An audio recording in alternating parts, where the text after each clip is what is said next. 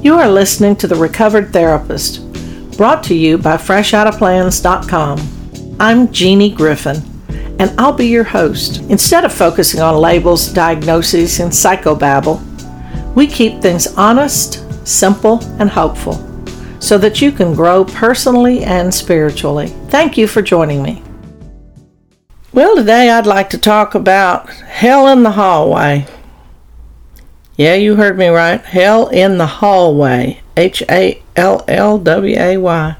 Probably the first time that somebody trotted up to me and tried to explain why things happen, and especially why things that are bad happen to good people, was uh, probably when my maybe when my father died, but especially when my mother died, and um, I was grappling with it, and the minister came up and said, Well, you know, this is God's will. Mm-hmm. You know, and uh, I'll go into that on another podcast. But since then, I've had so many people say, when something doesn't go right, I'll say, Well, this was meant to be, or this was not meant to be. Kind of like that phrase is supposed to make it okay, and now it's time for you to move on. Well, I don't know about y'all, but that didn't happen so easily for me. You know, if I'm looking forward to doing this, whatever the this is, and it didn't work out, I'm really disappointed. Sometimes I'm hurt. Sometimes I'm mad. And somebody trotting up to me and saying, Well, I guess it wasn't meant to be. That doesn't help. You know, um, and the hurt and the anger and all that's in the eye of the beholder. But that's what people do, you know. People lose a child to a miscarriage, and somebody trots up and says, Well, you know, it just wasn't meant to be. Well, that doesn't take the sting and the hurt and the pain and the anger and the anguish away. You know, you're looking for this particular job, and it doesn't take it away.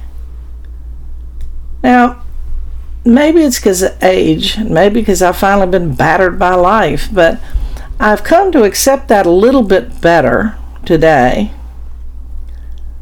Because I mainly because I've made such a mess of some of my decisions that I guess one of my prayers later on in life was, you know what, Creator, God, the universe, whatever you are and whatever you want to call it, my angels, my guides, you know, I don't want to make any more messes of my life.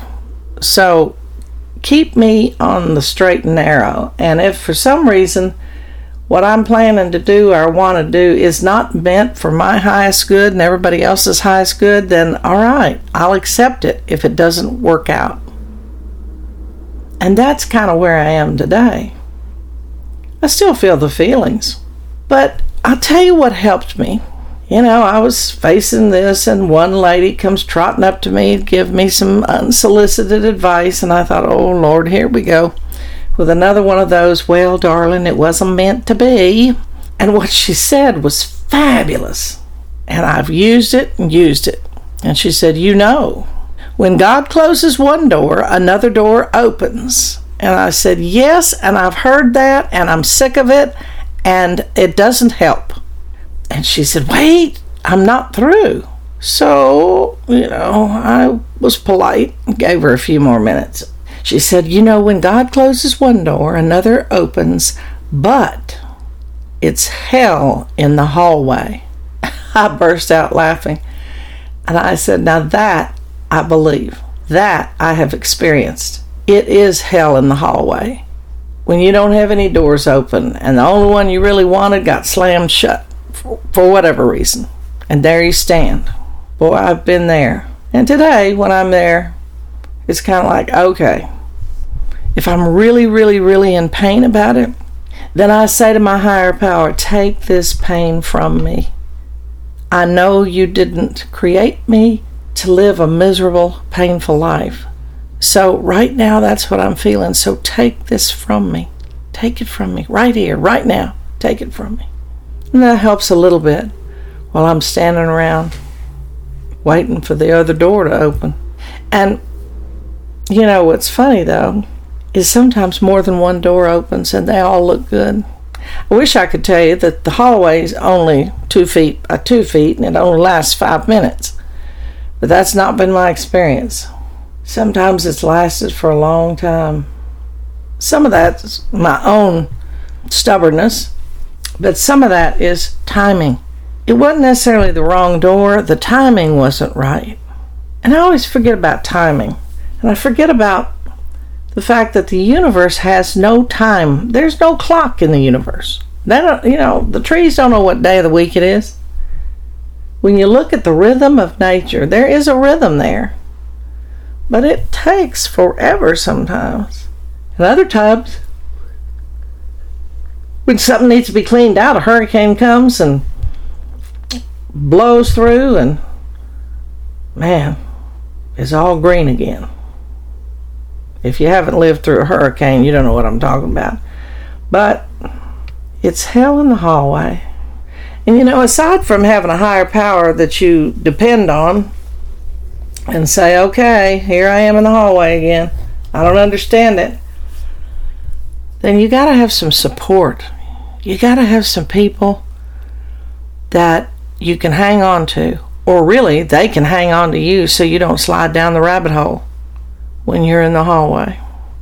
That happened to my daughter. She's going to kill me for talking about her, but I'm going to do it anyway. She was out of college and she'd come to stay with me for a while and kind of get her bearings. And uh, she'd been in Europe studying for a master's and came home and was kind of disappointed. She always believes she lived 1,200 different lifetimes in Europe and loves it there. So she was applying for various things, and she had her eyes set on one of those, and it was um, to buy art as an investment for banks. Well, I didn't know that job even existed, but anyway. So she had a, an economics degree and a master's in art business, and I thought, well, that sounds great. So she flew to New York and applied for this job. We were living in L.A. I still, we all still do, but um, she flew to New York and interviewed with this bank and this lady and came home and was so excited. The lady was excited about her and it all looked promising and looked like that door was going to open. Then she got a letter and a call saying, We're so sorry. We would love to hire you, but we're now in the middle of a hiring freeze and I can't do it. Now she was crushed. It was such an exciting job and she loved the idea of living in New York and she also wanted to go back to Europe. It's only six hours there, where it's 12 hours from LA. Anyway, a lot of reasons made sense that she lived there and do this. And she was really, really disappointed. And she didn't want to hear from me how she needed to trust her higher power and skip on down the road of life. But life showed her something. Not too long after that, she was staying at my house. One morning about 6:30, I heard her scream. I jumped out of bed and came out into the living room, see what was going on, and she had the TV on and the airplanes had flown into the towers, and it was 9 11, and those towers were crumbling. And that job would have been in one of those towers. And she got it that day for a lot of reasons. Sometimes the doors are shut. And for those 3,000 people that died, that's where they were supposed to be that day. And that's hard for their families to have to deal with. But on that particular day, my daughter was not supposed to be there. And she was supposed to be where she was in Los Angeles. And her life took a different turn. So if today you're in that spot and you're hell in the hallway, I guess the only thing you can do is to feel those feelings and ask your higher power to take them away and hang on to people who won't give you a bunch of free advice but just will love you until it makes sense. Thank you for listening to The Recovered Therapist, where we keep topics honest, simple, and hopeful. I love you. There's not a damn thing you can do about it. Until next time.